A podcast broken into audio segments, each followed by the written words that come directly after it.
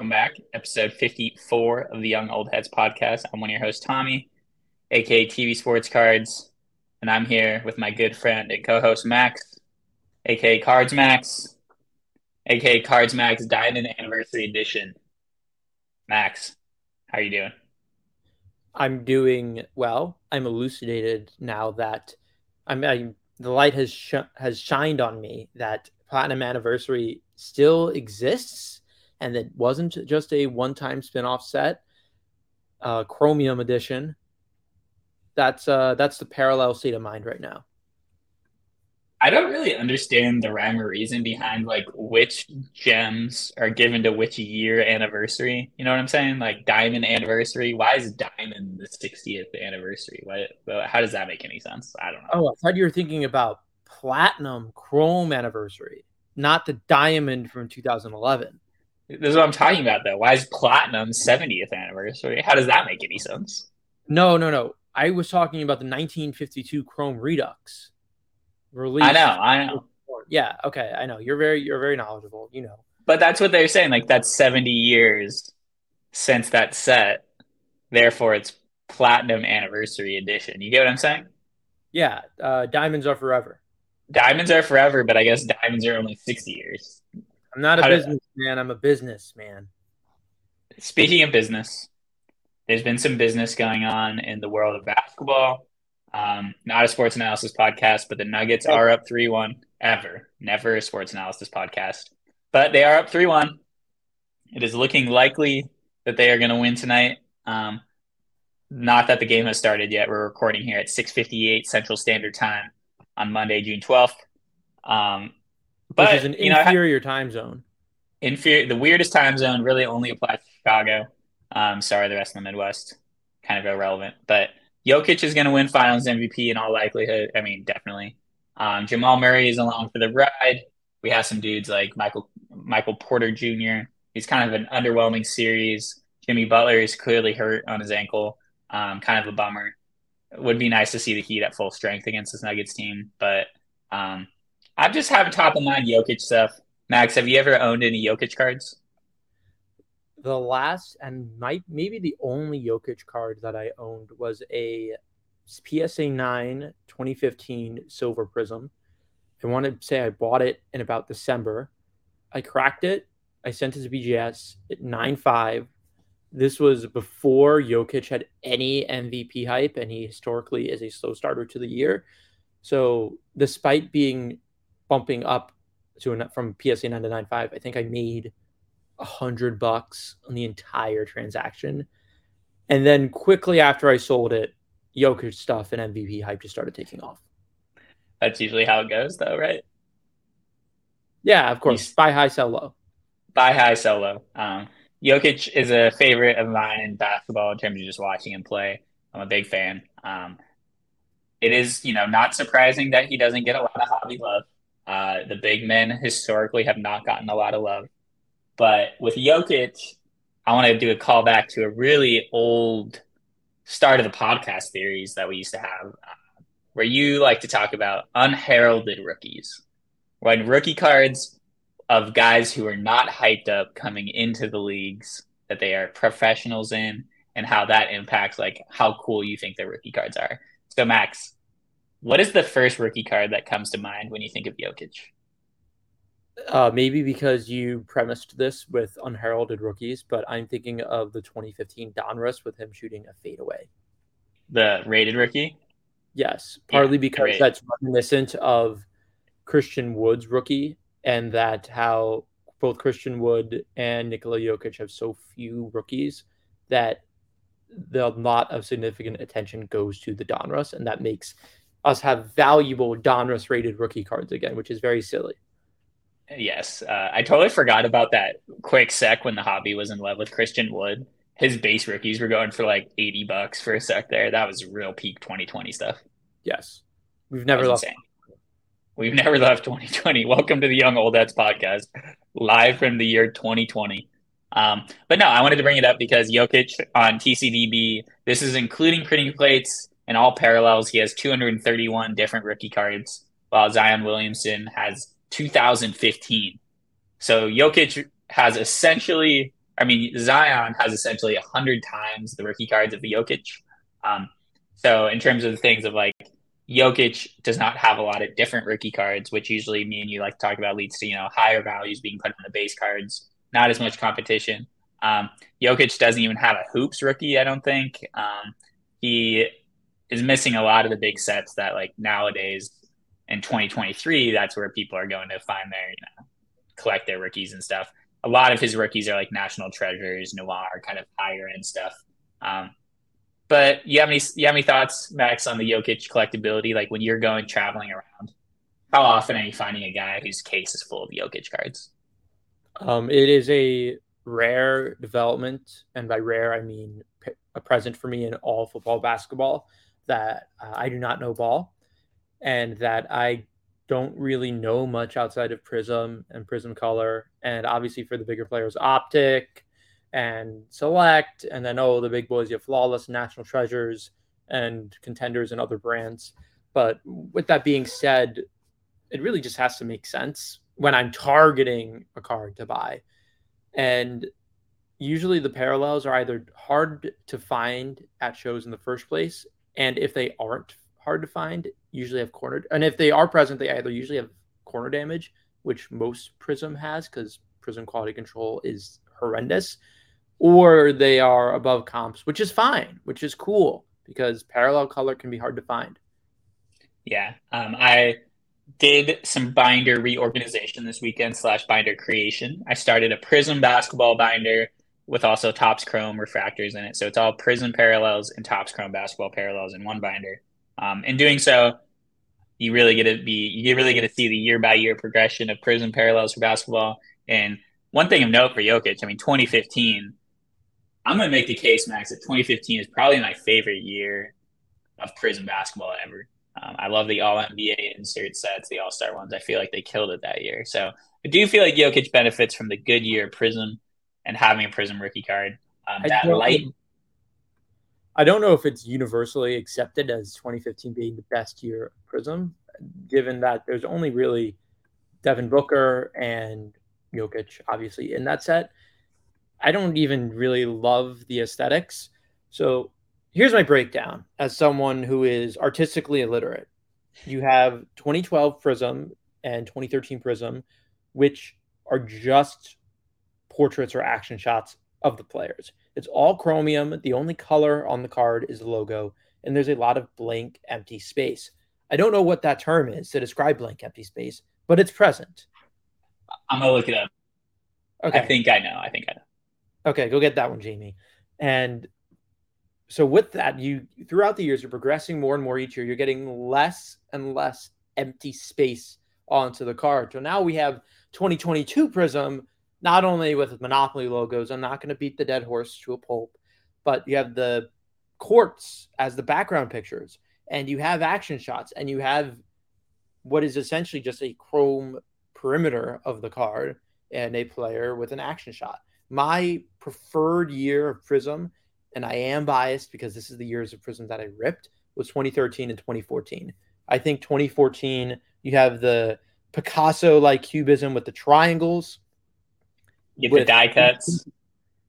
No, I'm not saying with the die cuts. I'm just saying there's a perfect amount of space, but yet the design still flourishes. Oh, okay. The word I thought was the word was liminal space, liminal, but I don't know. I, I looked it up in the definition. You know what I mean? You, you know what I mean, though, man, right? I know what you mean, man. Yeah. Okay. Cool. This is this is an art analysis podcast. Yeah, I was gonna say. I, cards are art. We are on the record saying that collecting cards, you are allowed to say that you are an art collector. So speaking of card art, I sold a Project 2020 card that I've owned for since the pandemic.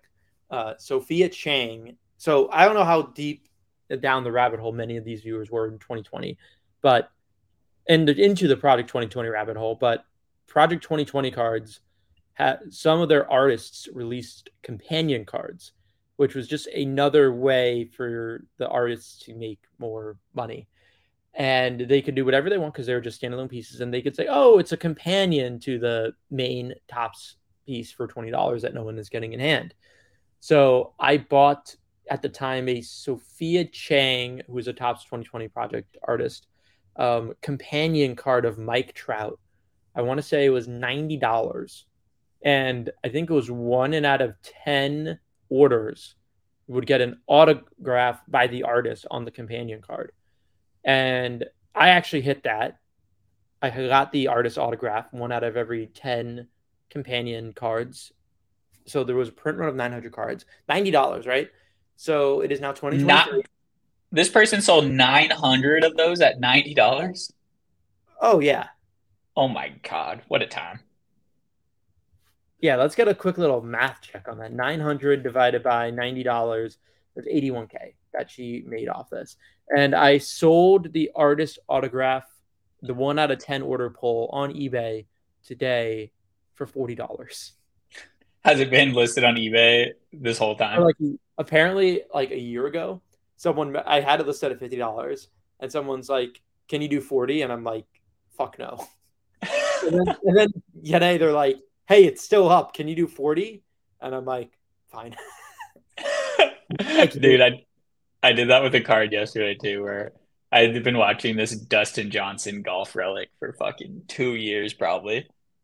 I threw in uh, like a 30% offer on the card and the guy accepted it immediately. And I was like, well, shit, what am I doing? Why not? Like at the time I offered, I sent, used the send offer feature to send a $40 offer and it just was not responded to. So that hurt a little. Yeah. But, well, people go on vacation. You never know. But yeah, now I'm glad. I, so related to that, I now have to find this card because this was in my earlier days of eBay listing where it wasn't as organized, especially with items that were not like just penny sleeve and top loadable. So I dug through my full Project 2020 collection today. It is a mess. It's not pretty. I look past all. Why, why are you? Why are you shaking your head? What? What's what's this Project 2020 PC? What do you mean? You've never known that I was a huge Project 2020 head? No, I knew you were a big head. I didn't know you still had boxes of it. what am I going to do? Sell them for five dollars where shipping's four dollars? I don't know, man. I don't. I don't think you know. We weren't talking then. You didn't take me out to dinner at this point yet. We weren't. We weren't homies. Yeah, we weren't. We weren't besties yet. No, I was very, very deep down the Project 2020 rabbit hole.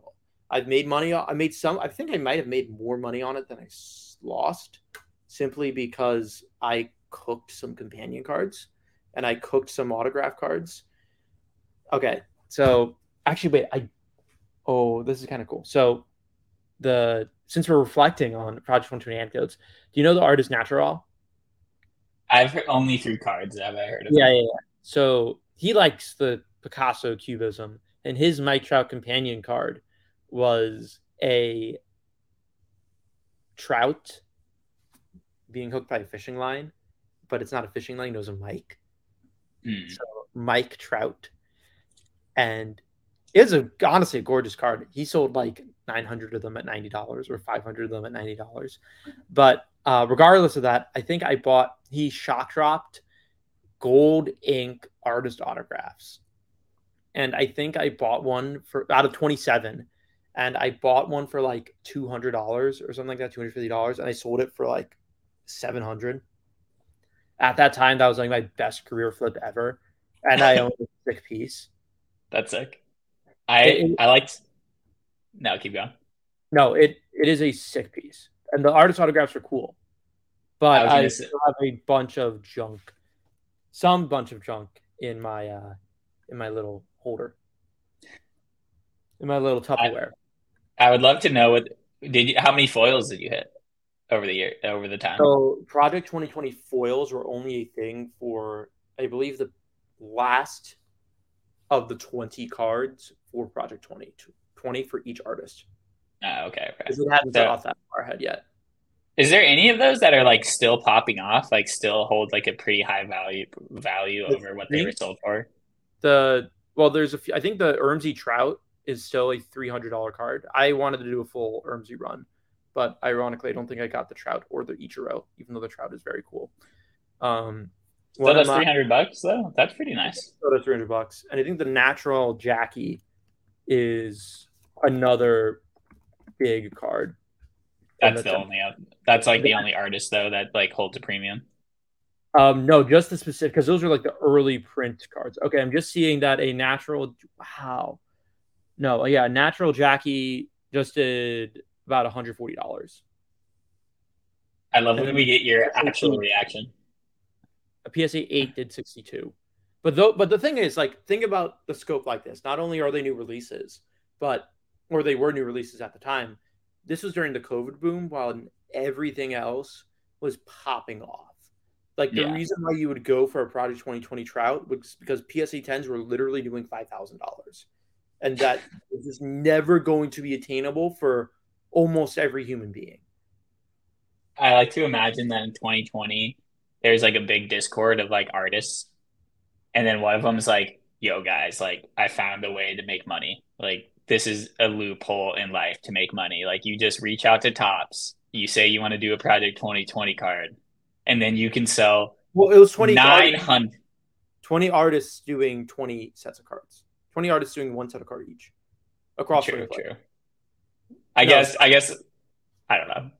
Yeah, I, I'm just surprised about how much t- Project 2020 education that this is just such like I still talk to like I have like a core group of people that were like Project 2020 heads, and I still talk to them, and they're great. And half of them are Twitter or on Twitter, and they're great.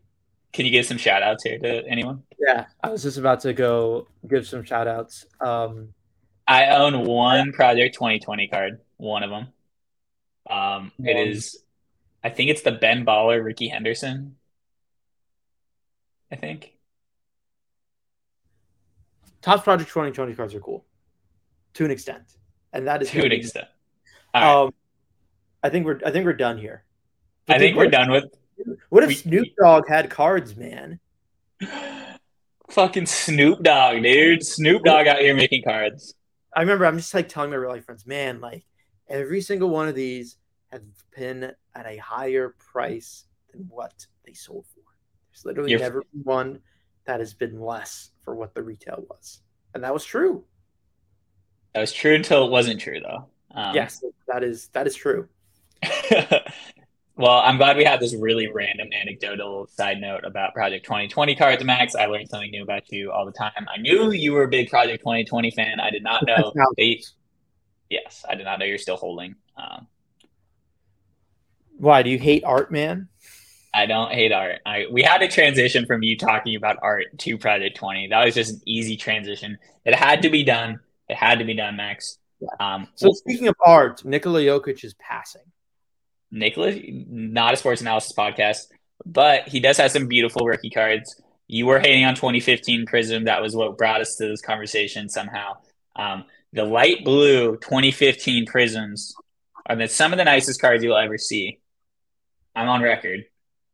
Um, and there's also a really nice Steph Curry card where it's Steph and then it's LeBron in the back. Oh. Did I cut out? No, I was saying he's dribbling, right? Or no? No, no he's going in for a layup. I know our friend uh, Eric, uh, those back pages, he has a notorious thing about Steph has, I think, only one prism card where he's shooting. The greatest shooter of all time.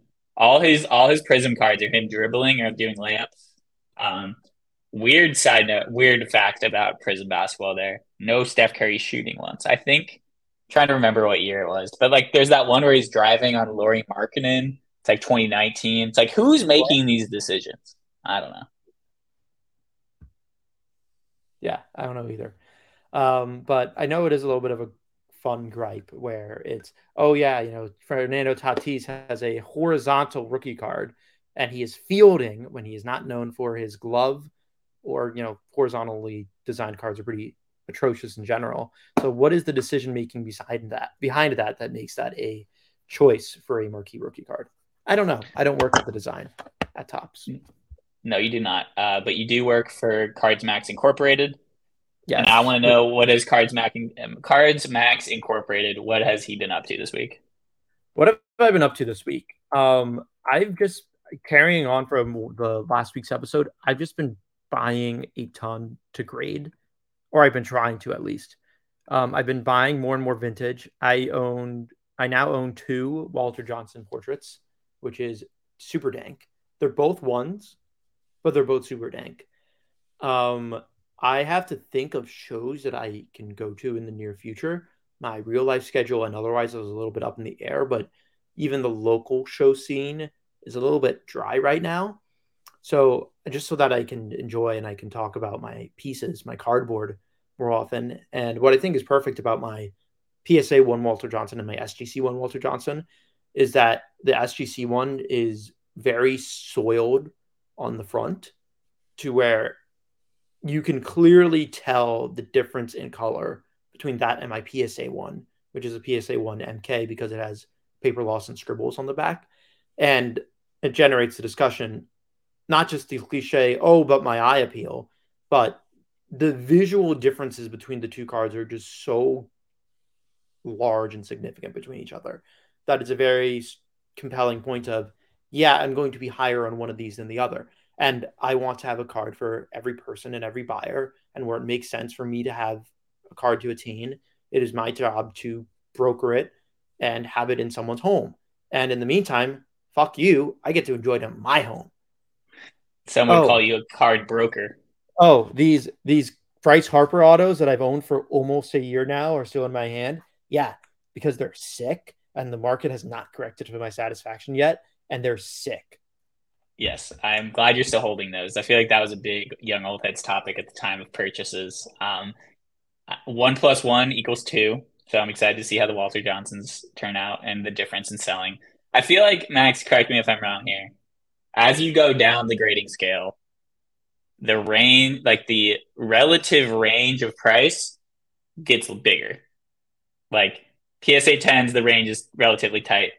PSA 9, a little bit wider. PSA 8, even wider. All the way down to 1. PSA 1 should theoretically have the largest relative price range. Do you agree with that or disagree?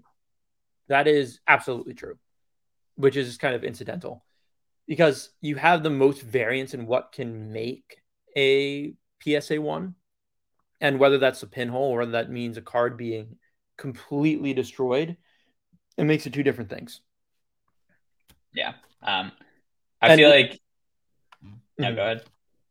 Yeah, and by that same token, like you can have, I mean, something that 1948 Leaf is notorious for is its horrible centering. And I know we, some modern raw to grade submitters can get a little upset about, oh, it has to be within 60 40 at most, or usually within 55 45 centering. But your PSA 2s you know, ignoring an OC qualifier because OC qualifiers are what a grade card grade would be if it weren't for the centering. You can have 90 10 centered PSA 2s. And that's not just, oh, the color or the soiling or the creases. That is just a mathematical, this is what the centering is allowed to be. You cannot have a PSA 7 that's 90 10 centering. That is forbidden. That is forbidden. It is forbidden. That's cool. Well, how much difference don't you don't have to say the actual value if you don't want to say, but for the Walter Johnsons, how much of a discount did you get for the one that's fucked up on the front as opposed to being fucked up on the back? Um, people are very anal about paper loss sometimes, and my response to that, just from the collector and just genuineness, is that you're looking at the front of the card.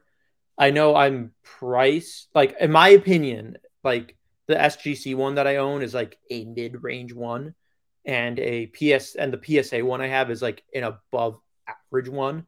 And I think I'm priced on eBay on both of them. I think my Walter Johnson I'm at 2250 and my SGC one I'm at 1750. And that is like my logic for the pricing of those. And the thing with ones is that you also especially with like vintage is that you also have to look at the authentic the altereds and the authentic altereds and what's a little crazy is that some authentic authentic altereds that look really nice will outperform other similar cards. And authentics in general, the appearance of the, of the authentic, and half the time it doesn't even distinguish if it's authentic because it's just in terrible shape or if it's authentic because it is trimmed or color added or something else like that. So you also have to look at your authentic sales and try to at least digest them as to what someone is willing to pay for a PSA zero or PSA one card. Yeah, no, I I'm interested to see how that, that turns out in terms of what you end up selling them for. Yeah. Um, uh, I did I did rip a box this week, Max, which I haven't done in a while. Did you see what I ripped? Um, this week, what you ripped? So I ripped a Series Two hobby box, uh, Okay. 2023 I didn't know that was. Two. I didn't know that was two weeks ago. No, you're good. You're good. Um, I No, pulled no, a like nice. your, your, your West whatever director TikTok is still ingrained into me forever. Oh, that rip of that weird product. Yeah, no. So series two, uh, I just want to give a quick review here since I ripped it, ripped a hobby. Uh, pulled a nice little trout, or not trout, Ohtani blue silver pack. I think out of 150. So that was at least redeeming. I pulled a out of 75 Mookie Betts uh, World Baseball Classic gold parallel. Um, and then what was the other one? I pulled like a trout parallel insert that wasn't numbered. Um, so overall, good box, Max. Best best uh, rip I've had from uh, just straight flagship in a while. But I do love the World Baseball Classic inserts. We did talk about World Baseball Classic cards, Max. They're finally coming out in packs. I have a box of World Baseball Classic, the like actual online release, waiting for me in Oakland at my parents' house right now. Um, Mhm. I'm excited to rip that. Max, you are you in on Anthony Volpe? Is this like have you flipped any of his cards at all? I know we we do need to talk about the blue foil uh, parallel at a 9.99. That is just Yeah, a we- ripoff. we have a lot to discuss. So I'll tack the easiest one first. Anthony Volpe, ice cold as a player, super, super hot and easy to move in spring training, very, very difficult afterwards. I have an atomic out of 100 Bowman Chrome Auto that was a BGS 9, and I turned it into a PSA 10. Otherwise, I would probably be underwater on that card because I paid strong on it. And so, no, Anthony Volpe, very difficult to move. World Baseball Classic boxes, very cool release. The boxes have tanked in price to like fifty dollars per. They while they were in limbo, not in hand, they were doing like eighty-five to hundred dollars per, which is absurd. Um, but I think it's a pro fun release. I am in on World Baseball Classic. You're not going to like this, Tommy. You know my you are. This is not going to be new information to you, but the problem with ripping, especially now that I'm progressively operating with more and more singles, is that the even the big I know you don't do it for the big hits. You do it for the love of the game, which is why I'm pro from that standpoint. But even if you're doing it for the Julio Gatorade Bath SP in 2022 Topps update, that's a $200 card. PSA 10, that's a $600 card, or was at the time of release. Now it isn't, but at time of release, that was 200 and 500 to $600 respectively. And with a hitting that raw card, you're getting at like you're still operating at a loss on the box if it doesn't gem or you're breaking even, and that's a one and maybe 50 player checklist type image variation type checklist card. So point being, unless it's a one of one rookie, because really that's it. Your flagship parallels aren't going to bail you out really. Do you have any chance that you have of hitting them? And yeah. Uh, the allure of flagship. I don't know if it's just that we haven't had enough of a hype machine and, in baseball rookies yet, even with Julio Rodriguez. But it's just I, I can't even. En- I the, the phrase that I've said on this podcast before and that I say now. I PC Gleyber Torres. I cannot pull any more Gleyber Torres rookie cards from baseball pack from a. tw- I cannot pull a Glaber Torres rookie card from a pack of 2023 Top Series two. I can't do it. I'd have to rip 2018 for that. Yeah. So Uh, so. I'll, I'll, I'll wrap it up.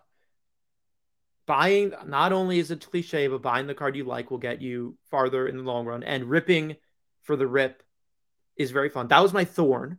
Okay. My rose is that online exclusive releases and releases where you're not familiar with the card design, you statistically have a much better chance at a big hit and something that at least freshes the taste up a little bit. Plus, not to mention it's lower printed, that you actually have a better chance of breaking even. But financials aside, I think online exclusives in general, and you know I'm a Topps Now guy, online exclusives in general yield a higher enjoyment per entry point dollar ratio for me. Tommy and I they were discussing free show the the dank to dollar ratio. And I think that's higher in online releases than there are in flagship and other primary releases. And that's because we're huge brains. Anyone listening to this podcast is a gigabrain. You recognize online exclusives exist when most of the world doesn't. They just see a pack in Target and they want to go buy it. They're not thinking about World Baseball Starship Classic Edition. No, that's for us supreme brains to think about. And that's yeah. why we're by ripping the more fun, unique product. And that's because you're a oligarch, Max online exclusives are inaccessible.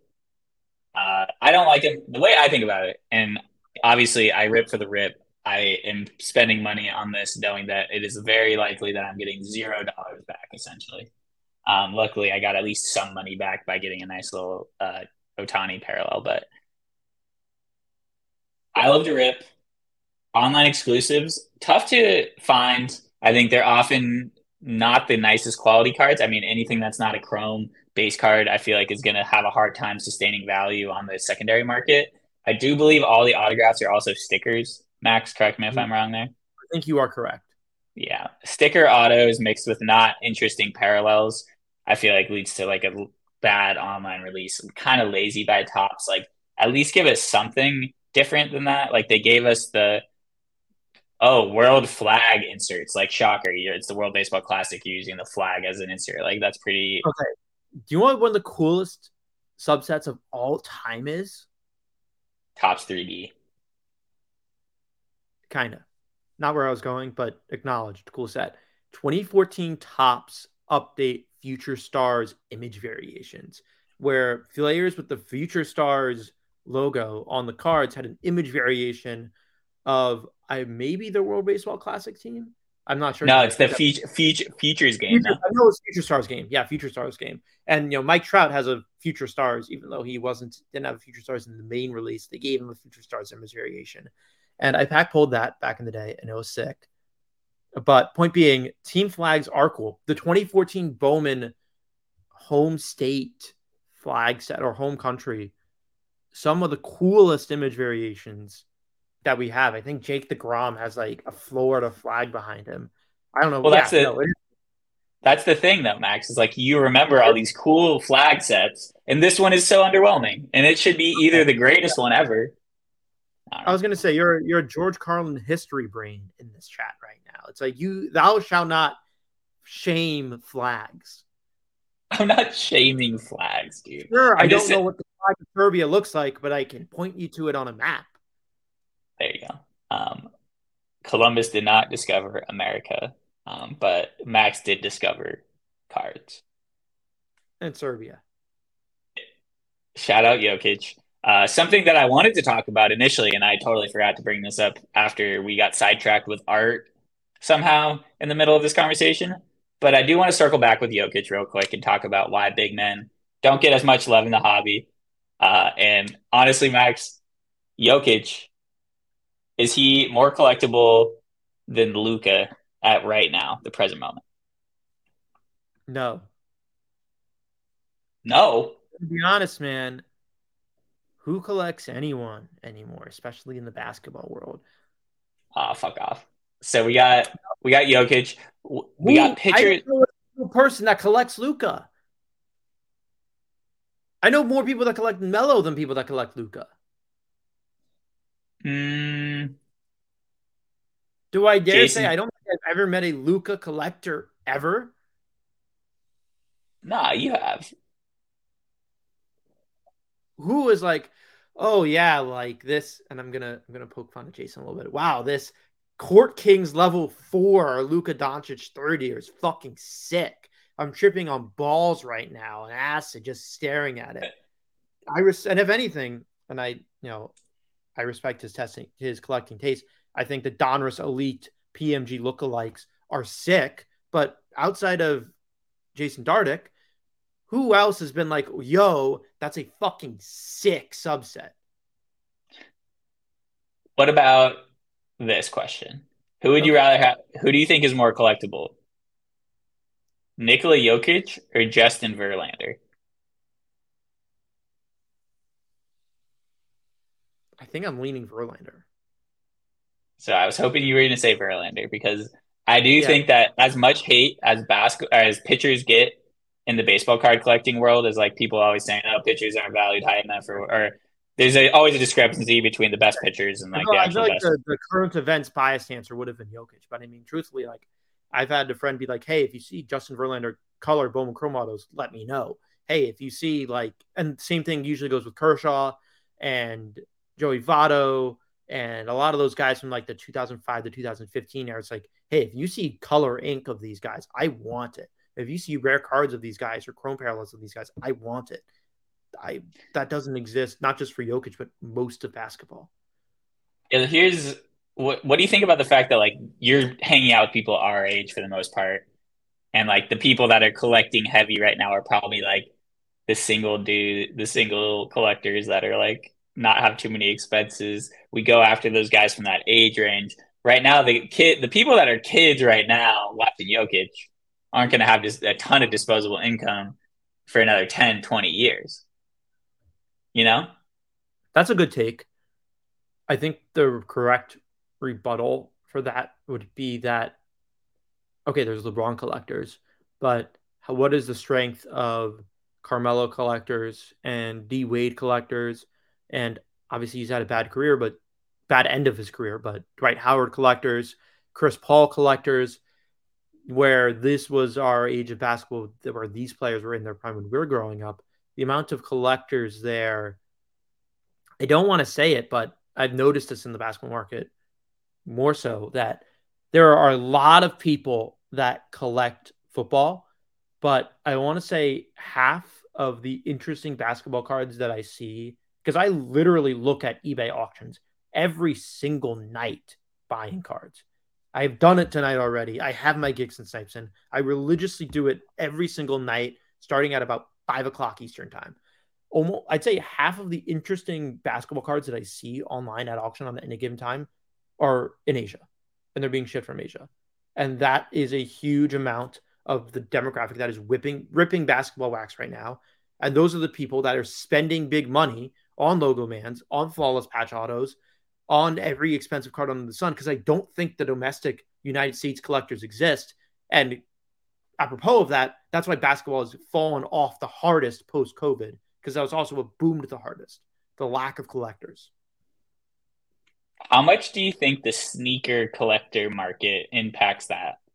Like, while baseball, I don't like other than signed baseballs, I don't think there's a single other thing you can collect in baseball related that is as popular as cards. While basketball fans, I think that the basketball shoe collecting world is probably overall has more participants than the basketball card collecting community. What do you think of that?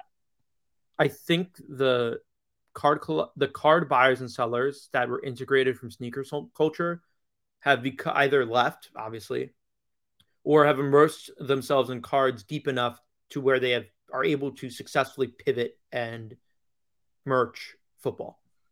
In addition, yeah, but no, that's like, fair. But I'm saying that's I'm saying that's what I think happened. I think they also became football fluent, and they just left the basketball once it started dipping. Yeah, because the closest thing to the basketball card market is like the football QB market, or at least it was in 2020. It's the same. I, I, I just hear that a lot though. You know, like basketball is a popular sport, but why is it not collected as much as baseball? I'm going to throw that out there as a possible reason for that. Really, um, my response to why is basketball the biggest sport but doesn't have nearly the market share or watchability in the United States that football has is always that that it's so much like the teams aren't people aren't fans of okay people are fans of teams in basketball but the star player and their narrative and their cultural impact is what both brings collectors to and what brings fans to it you know people are lebron fans more than they are Cavaliers, Lakers, and Miami Heat fans. If you are a like I'm saying, if you are a fan of LeBron, you're probably religious to LeBron. Yeah. I feel like there are a ton of LeBron collectors, and I do think there oh, will yeah, be. Jokic specifically didn't say LeBron. LeBron is collected. I also sneaky thing about Jokic is that he plays in Denver, and I do feel like Colorado has like a disproportionate amount of sports card collectors for some reason, or at least that is the feeling online. Like there are a lot of people who collect Denver sports teams uh, pretty heavily. Yeah, I also that's why that's why the Verlander question made me hesitate and think a little bit because that is a niche market that has a very clear superstar and a very obvious superstar for where people would want to collect. And they're not big enough market to where people from all over the world would want to specifically correct collect Denver Nuggets cards the way they would want to collect Dallas Cowboys and New York Yankee cards. So that's why I had to think about okay, well, then Nikola Jokic, outside that he is a center, is the has enough niche aspects about him to where he can be collected, but isn't mainstream enough for everyone wants to collect him. Thus, I'm sure if this were a lesser basketball player, there'd be people with hordes of him in PCs. It's just that he's ex- for good reason he's expensive. Yeah, uh, I, I I do think that's an interesting fact about Jokic though. Is like just the Denver. Like he might, I th- I think if he wins, if they win tonight and he's Finals MVP, I think that that would make him the greatest Denver athlete of all time, minus John Elway. I guess John Elway is who he's competing with a little bit in that market.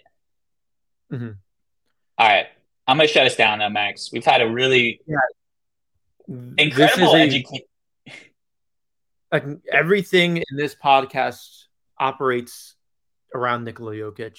And I'm going to say that for the next 30 episodes for the next half year until that's ingrained into every listener's headset.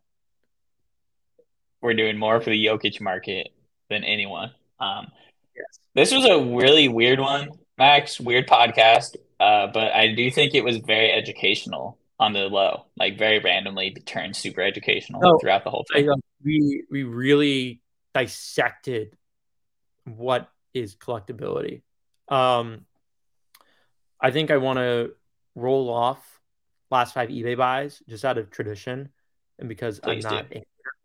Um, most recent eBay buy was a pack of a hundred bubble mailers for nine dollars and ninety three cents from the eBay store. La- so as an eBay store, you have a $25 coupon to use on eBay shipping supplies. And I forgot to use that in Q1 of 2022. And I'm using it now in Q2. You it resets every three months as the quarter. So it's not just an indefinite like all of them will expire on June 31st. So I grabbed, I think the listing price was $34.93. I used my $25, $25 coupon and I got my 100 bubble mailers for $9.93 and it's cheaper if you go in bulk. I do a lot of buying and selling. I don't know if i can do i think it's like 100 200 400 i don't know if i'm doing i could be doing 200 bubble mailers every quarter but i don't think i'm doing 400 so that was my first ebay buy. My second ebay buy and third ebay buy which is something that you hate are sam howell contenders autos they're going at all I'm I'm going to lose money doing this. I think right now I've bought four Sam Howell contenders autos. I'm subbing two of them, and the other two rejected my test. And hopefully, this is Tommy Vaughn approved in the prospecting category. But I also bought a Jalen Williams contenders auto out of 99. Yes, yes, Jalen Williams, big big fan. I, the Oklahoma City Thunder are my 13 year old wet dream of 2K my GM. Did I have I given my Jalen Williams thought on here? No, but you gave your Benedict Mathurin thoughts last week. All right. I've never talked about all right, Jalen Williams, Santa Clara, great oh. player. Oh. Other Jalen Williams, also great player. But I have an idea for the Oklahoma City Thunder to increase marketing and make their team better. I think they need to move to a town that they then rename Jalen Williams. They then rename the team Jalen Williams. And then they make every single player on the team change their name to Jalen Williams. And then you have the Jalen Williams, Jalen Williamses with a full roster of Jalen Williamses. Yes, but with Lu Dort. I do approve of Jalen Williams if it's the one that I'm thinking of and not the other one. Okay, cool. And yeah, I actually don't have a fifth. I don't think I have a fifth buy that came in the mail this week. I had a Termarr Johnson Gold Bowman Chrome Auto that is about to go under the loop. Oh, and I bought a oh I, no, I talked about it last week. Yeah, those are my eBay buys. You have heard it here first and last. I'm glad to see that you're stocked up on bubble mailers, Max. I have a few eBay buys to talk about. Uh, I am loading up on one specific card that I talked about a little bit earlier in the podcast history. Uh, the 2023 Topps Series One Julio Rodriguez Gold out of 2023. Um, this card is selling for like $15 shipped on eBay right now, and I'm buying it every single time I see it. Uh, I'm gonna stock hold these cards, and I, I, I don't think I'm even gonna get rid of them. Max. I think I might just sit on for like a long time, just buy a bunch it's, of the golds. It's such like I felt the same way with my Trout Topps plaque parallels, and I do still kind of feel that way. I just am in a love hate relationship. Um, it's such a cool feeling when you're intentionally owning multiples of a card. Like I hate to actually I don't hate to, but uh like I feel so like I'm probably gonna hit the gym tonight. And by probably I am because I'm not a little bitch. But now that I own two Walter Johnson portraits, it's like, give me a third. I want to have a whole desk of Walter Johnson portraits, and there's nothing you can fucking do about it. Except buy one from me. No, they're not that scarce, but it's just it's such a cool feeling of like you know the people that just have like rows of Mantlys and you're having rows of Golden State Warrior parallels. It's like the same thing. And I'm having rows of Bryce Harper 661 autograph short prints 2012 autos and Sam Howell contenders autos. Rows of them. It's like, yeah, I know what I'm doing. I am the market. Come at yeah. me. Come at me. But if anyone has sees this card listed for fifteen dollars or less shipped, I will buy it every time. Feel free to tag me. Uh, yeah. Speaking of Prizm basketball, 2017 Prizm basketball has a is a unique year because it includes coach cards. Yes. Um, Gregg Popovich cards are cool. Yes, they're very cool. Um, red, white, and blue being an X Factor type look that year, also very cool. I think. Um, I have been stocking up on the Steve Kerr uh, I'm trying to do a little mini rainbow. I have the Mojo Prizm that I got off Hayden, uh, HB Miller, the man. Uh, but I just added the orange out of 49. I got that for what do you think? Thirteen dollars. Fifteen twenty five plus four seventy five shipping. Okay. A little steep. Uh, I was an auction and I did not want to lose the auction, so paid no. a little over twenty bucks for it. Have to always win the auction. I mean, look, I like, I I mean, I do this for cards that I grade, but I also do this with any card that I genuinely would want. It's like if you want to buy the card, you buy the fucking card. If that if you think, oh, like if it's like if you're thinking about like what your max bid should be relative to market, add 10% of that and then make that your max bid. Because if you want the card, you're buying the card. No one is going to bulldoze you. You want the card obviously in in my context, I'm doing it from a standpoint of I want the card to grade and make money, and fuck you, I'm not letting someone go and take that from me. But if you're doing it from a collection, which is even more important because you never even know if it's ever going to come up again, then you secure the bag. You secure the bag. That's the main lesson from today. Uh, yeah. The other card that I meant, or actually, I got a Luis Garcia Gold Refractor. The guy Luis Garcia. The Astros pitcher. Astros or Nationals. Ooh, Astros is good. Not is he good? Not well. I mean, you watch baseball, and I watch baseball too, as my number one fan would say. That Luis Garcia has one of the funkiest pitching deliveries in baseball, and the he is now the pitch clock probably ruined his I think it was the pitch clock, but I'm not sure if they. I think because of the pitch clock, the part of his delivery went off the rubber, and like no one, no umpire ever called anything. But I think because of the pitch clock regulations, his delivery was a violation because he would have a little turn, 90 degree angle, and I think he would come off the mound during that. So he had to completely. I don't think completely, but he had to modify his delivery, and now he has Tommy John, and now he's under the knife, not playing for the season. Oh shit! Well, guess how much his gold refractor out of fifty Gold Cup from last year cost? It's going to be under ten dollars. Would you believe in ninety nine cents? Was it an auction? Yeah, I wanted. It was the only bidder on a ninety nine cent auction, two dollars shipping. Got it for three dollars. basically. Uh, so that was fun one. I'm, I'm pro that. Um, I think with set collecting, there is a love of set collecting, which is why it's so important. And really, especially because I see this when in dialogues with more vintage set collectors, like 33 Goudey, the 50s Topps sets, the, lesser extent, the 60s Topps sets. The important thing to remember is that if you're set collecting, you can buy the full set cheaper always, but you're doing it for the love of it. Part of the issue that I have with T206 is that the first 520 cards, to an extent, you can just buy them. Like it'll take a little while, and maybe you, if you want them at the price you want, it'll be cheaper. It'll you'll have to take a little bit longer, but ultimately, you're not going to have trouble finding the first 520. With off backs, and in this context, Tommy, parallels, you have to find them. Uh, and Max, single...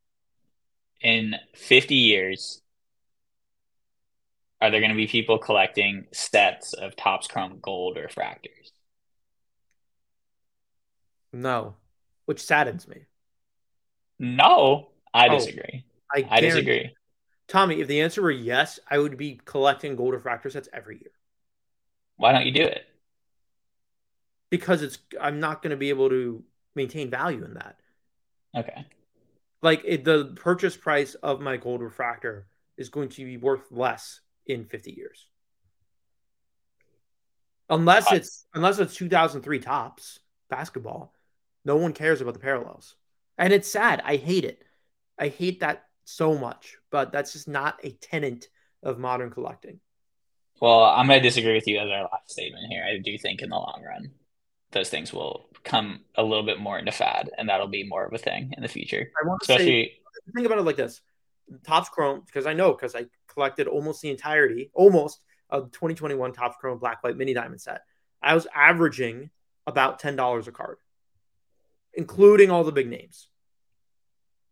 You can roll your eyes. The Trout costs fifty dollars. The Dylan costs gonna... like fifty dollars. You know, there's any big name costs like twenty dollars because the print run is about four hundred or so, and there weren't that many of those boxes actually ripped. So with gold refractors, you have to think you have two, you have like two three hundred dollar gold refractors that exist. Maybe the average cost of that per card. Sure, you have your rare Luis Garcia auction wins at 99 cents, which don't really happen. Your average, just a guy, your average Jag is probably going to be five to 10 bucks. If I have a gold refractor, I'm probably not selling it under $15. This is just me as like operating under a brick and mortar standpoint and a business standpoint of knowing the value of gold out 50s.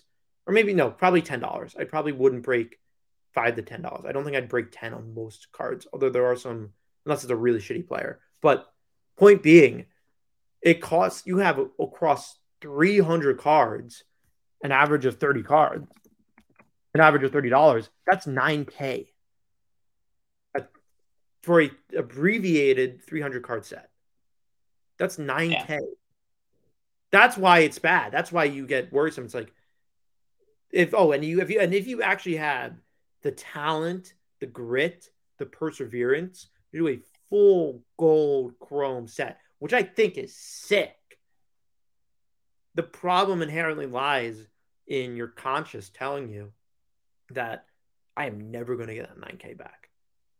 Not out of needing to sell it, but just out of like, wow, I'm a slicked back piece of shit that eats sloppy steaks. I am never going to even justify this purchase to another party. I can talk all about because that's what collecting is. It's not a dick measuring contest, but it is a boast of why you think something is cool to you. And it's not if it's not to impress other people, to impress yourself, which is cool and that's okay. And I love collecting. I am a collector. I am the true collector. But in that, your your conscious and your thoughts are a roaring voice.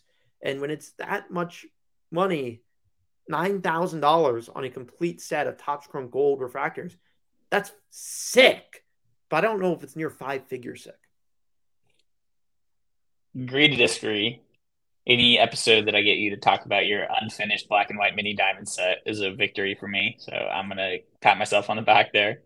Yes, it's that's all because of Nikola Jokic. Yep, And I will say that there's a lot worse ways. If I had nine thousand dollars just laying around, I would absolutely build that set, and that sounds dope as hell. Um, yeah. I've seen people spend a lot more money on worse car- on worse shit.